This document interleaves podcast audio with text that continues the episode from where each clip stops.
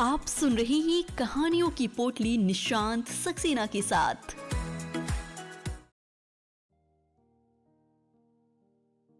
नमस्ते, मेरा नाम है निशांत सक्सेना। मैं सुनाता हूँ कहानियाँ। स्वागत है आपका मेरे पॉडकास्ट में। आशा करता हूँ कि आपका आज का दिन बहुत अच्छा बीता होगा। आपने आज के दिन से जो भी चाहा होगा वो बिल्कुल आपको मिला होगा। तो आइए, दिन भर की थकान के बाद अब चलते हैं एक सुकून भरी नींद की ओर। मैं आपको सुनाने जा रहा हूँ एक कहानी जो आपको एक अच्छी और सुकून भरी नींद में मदद करेगी। तो अब आप शांत मन से अपने बिस्तर पर लेट जाइए। आज की कहानी ऋण। स्मृतियों की दबी हुई राह को कुरेदता हूं तो उसमें से एक रूखा सा चेहरा दम तोड़ती हुई चिंगारी की तरह उभरता है और तब एक ज्योति पुंज का रूप ले लेता है जिसे मेरे मन का कोना कोना जगमगा उठता है। ये चेहरा हमारे मास्टर साहब राम किशन बाबू का है। पर मास्टर साहब तो बहुत बाद में हैं। मन में तो पहली तस्वीर उभरती है।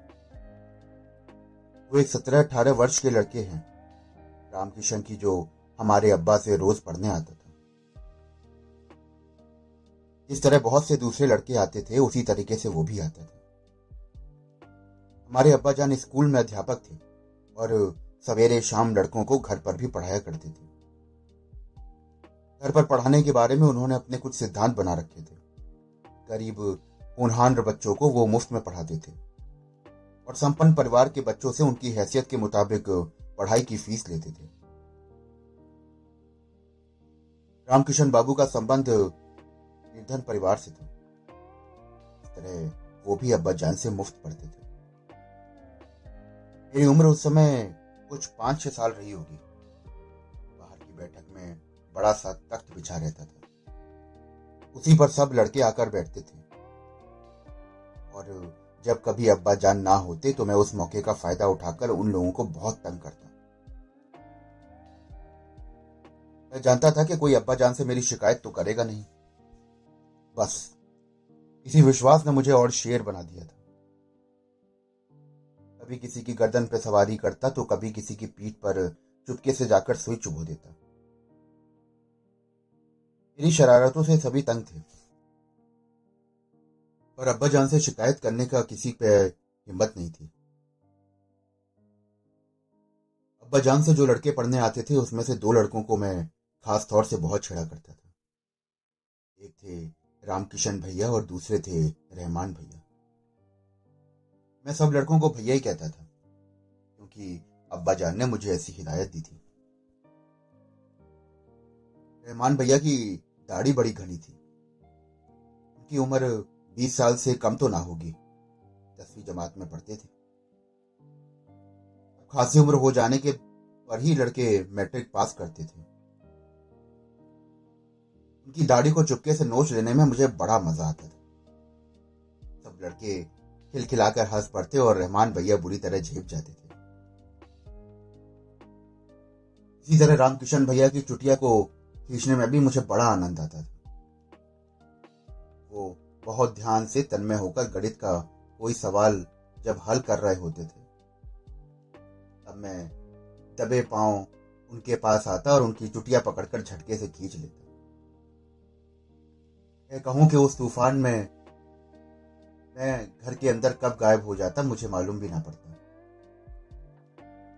हालांकि मुझे ये मालूम नहीं था कि रामकिशन भैया, जिनको मैं तरह तरह से परेशान करता हूं, एक दिन वो मेरी नाक में दम कर देंगे। हमारे यहां ऊंची जमातों में लड़के ही पढ़ने जाते थे। अंग्रेजी और गणित पढ़ाने में अब्बा जान शहर भर में मशहूर थे। दर्जनों लड़के घर पर उनसे पढ़ने के इच्छुक रहते और वो ठोक बजाकर ही लड़कों को पढ़ाना मंजूर करते थे। उनकी टोली में ज्यादा से ज्यादा 4 लड़के रहते थे। बस 1-2 साल के बाद जब ये लड़के मैट्रिक पास कर लेते तो दूसरी टोली उसकी जगह ले लेती। एक रोज राम किशन भैया मिठाई की डलिया हाथ में लेकर मेरे घर पहुंचे। अब्बा जान को सलाम किया और डलिया मेरे हाथ में पकड़ा दी। मालूम हुआ कि मैट्रिक में पास हो गए हैं। उनकी खुशी में ही वो मिठाई लेके आए थे।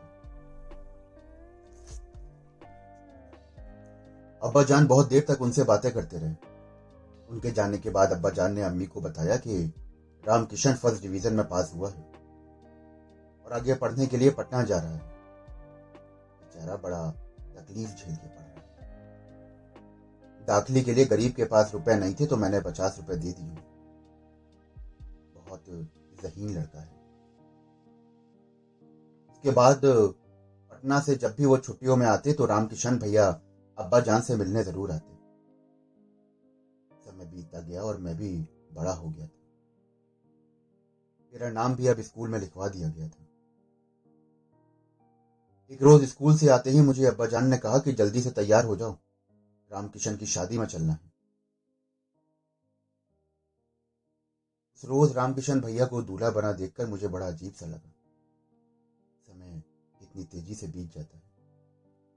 कल ही की तो बात लगती है जब वो हमारे यहाँ पढ़ने आते थे और मैं उनकी चुटियां खींचकर उन्हें तंग करता था। और आज से लौटकर जब मैं घर पहुंचा तो बहुत देर तक बिस्तर पर पड़ा इन्हीं बातों के बारे में सोचता था। पटना से आईए करने के बाद में शहर के ही एक स्कूल में वो मास्टर बन गए थे।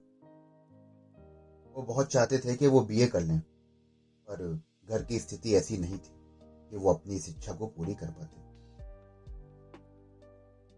अब्बा ने बताया कि कुछ ऐसी ही स्थिति का सामना उन्हें भी करना पड़ रहा था। वो भी बीए तक पढ़ना चाहते थे पर आर्थिक कठिनाइयों के कारण उन्हें भी अपनी पढ़ाई बीच में ही बंद कर देनी पड़ी थी। रामकिशन भैया बराबर हमारे यहाँ आते रहते थे। जब भी आते मुझे बहुत स्नेह करते। एक दिन वो घर आए तो अब्बा जान ने मेरी तरफ इशारा करते हुए कहा कि इसकी पढ़ाई ठीक नहीं चल रही है, तुम कुछ वक्त दे सकते हो। उन्होंने तुरंत उत्तर दिया कि मैं कल से आकर इन्हें पढ़ा दिया करूंगा। राम किशन भैया हमारे मास्टर साहब बन गए और उसके बाद मैं भी उन्हें मास्टर साहब ही कहने लगा। इस रोज से उन्होंने पढ़ाना शुरू किया। उस रोज से ही उनका रुख एकाएक बिल्कुल बदल गया। दिया गया काम ना करता तो हिसाब के सवालों से ही जवाब ना निकाल पाता तो इतनी जोर से गरजते कि मेरा दिल दहल उठता। पढ़ाते वक्त हाथ में एक छड़ी रखते और कभी कभार मेरी जांघ पर दे मारते। आलम यह हो गया था कि मैं उन्हें देखकर डरने लगा था। इस तरह पढ़ाते हुए जब एक महीना बीत गया तो अब्बा जान उनके पास आए। मैं पढ़ चुका था और कॉपी किताबें बस्ते में समेट कर रख रहा था। तभी अब्बा जान ने जेब से 10 रुपए का एक नोट निकाला और हाथ में रख दिया। 10 रुपए बहुत होते थे उस समय। तब गेहूं रुपए का 12-13 सेर मिलता था। रामकिशन साहब चौंक पड़े। वो नोट को वापस करते हुए बोले कि मास्टर साहब ये आप क्या करते हैं? अपने भाई को पढ़ाने के मैं पैसे लूंगा। अब्बा जान बोले कि मैं तुम्हें पढ़ाने की फीस नहीं दे रहा हूं, क्या इसकी भी कोई फीस हो सकती है? लेकिन मुझे दुख होगा अगर तुम इसे ना रखोगे। अब्बा जान के आग्रह पर आखिरकार उन्हें रुपए लेने ही पड़े। समय उनके चेहरे पर जो भाव था उसकी कल्पना अब करता हूं तो मन में यही विश्वास होता है कि उनको रुपए लेते हुए अत्यधिक दुख हुआ होगा।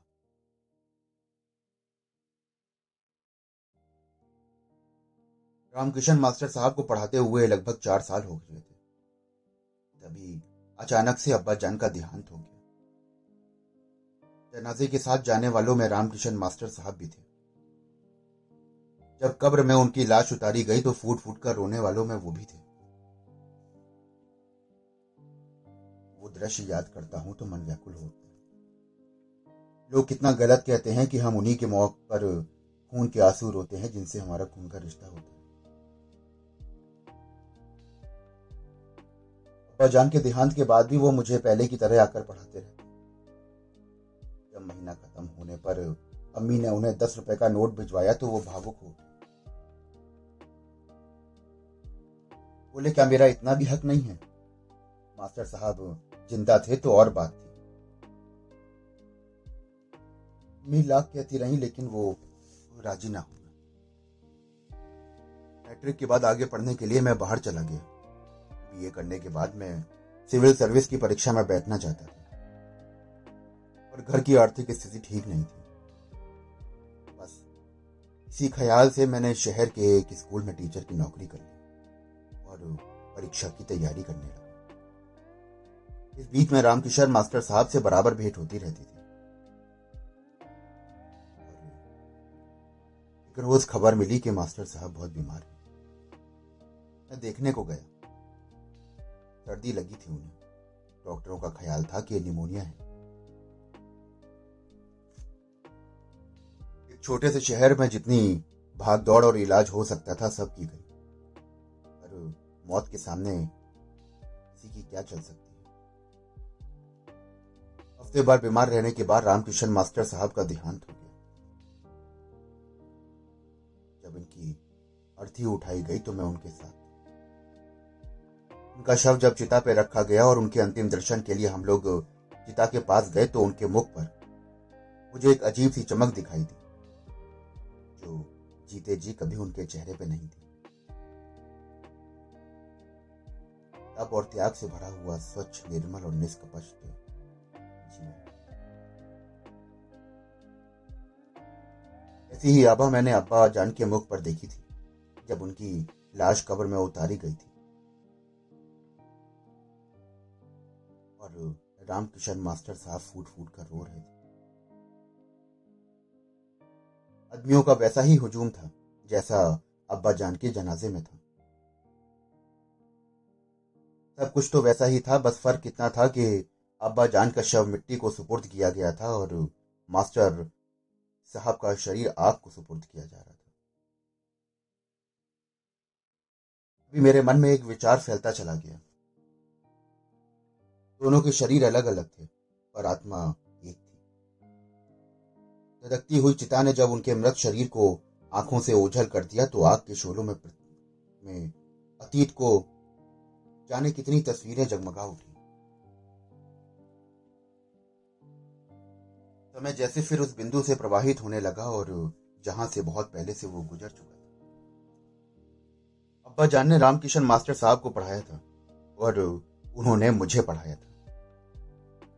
इतना अच्छा हो कि मैं उनके बच्चों को पढ़ा सकूं, लेकिन यह अवसर मुझे ना मिल सका। उनके बच्चे कुछ दिनों बाद ही अपने मामा के यहाँ चले गए जो किसी शहर में रहते थे। कौन जानता है कि वो ना भी जाते तो मैं अपने संकल्प पर टिका रहता या नहीं। तभी मुझे वो बात याद आती है कि किस तरह रामकिशन मास्टर साहब अब्बा जान का ऋण चुकाना चाहते थे।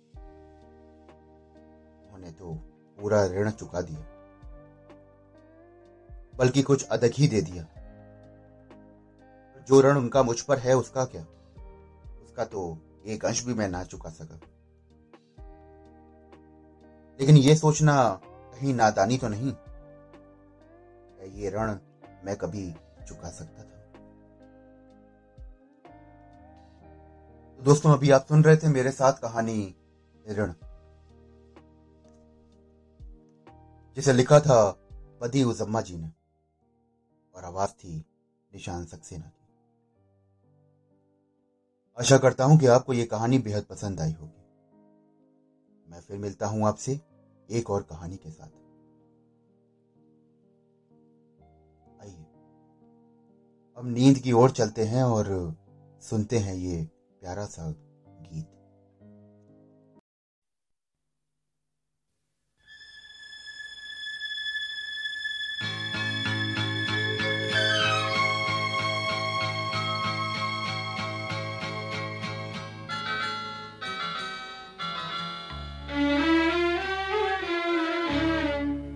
झुकी झुकी सी नजर बेकरार है कि नहीं, झुकी झुकी सी नजर बेकरार है कि नहीं।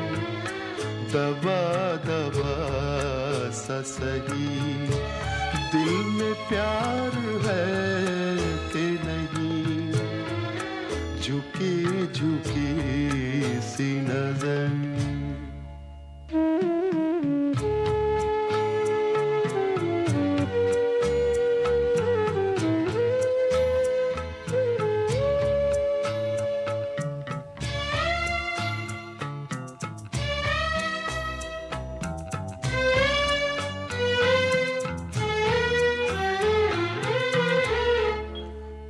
अपने दिल की जवां धड़कनों को गिन के बता,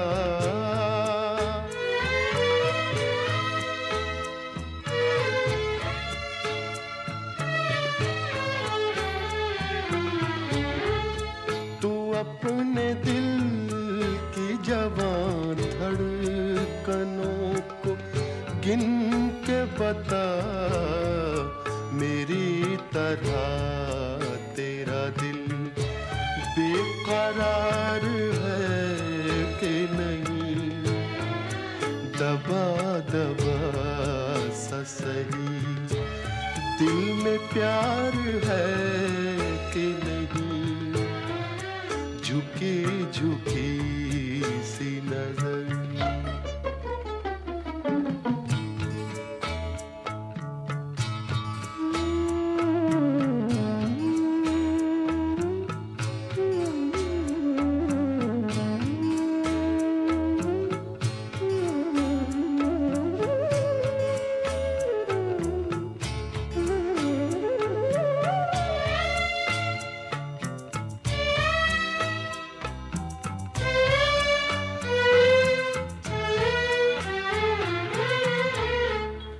वो पल के जिसमें मोहब्बत जवान होती है,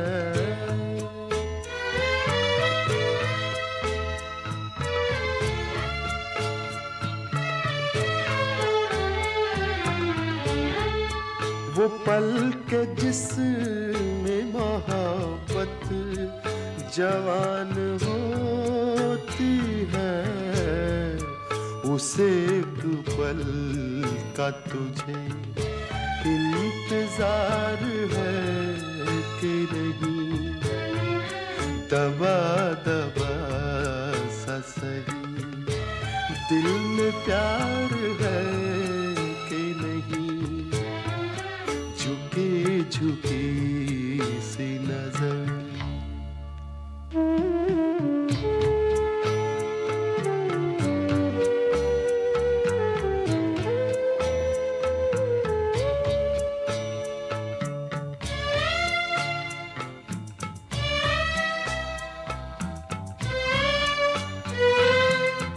ठुकरा रहा हूँ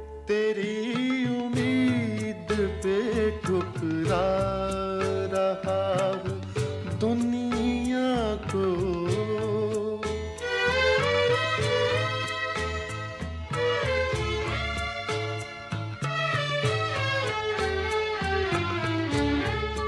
तेरी उम्मीद पे ठुकरा रहा हूँ दुनिया को, तुझे भी अपने पे ये एतबार है कि नहीं, दबा दबा सा सही दिल में प्यार है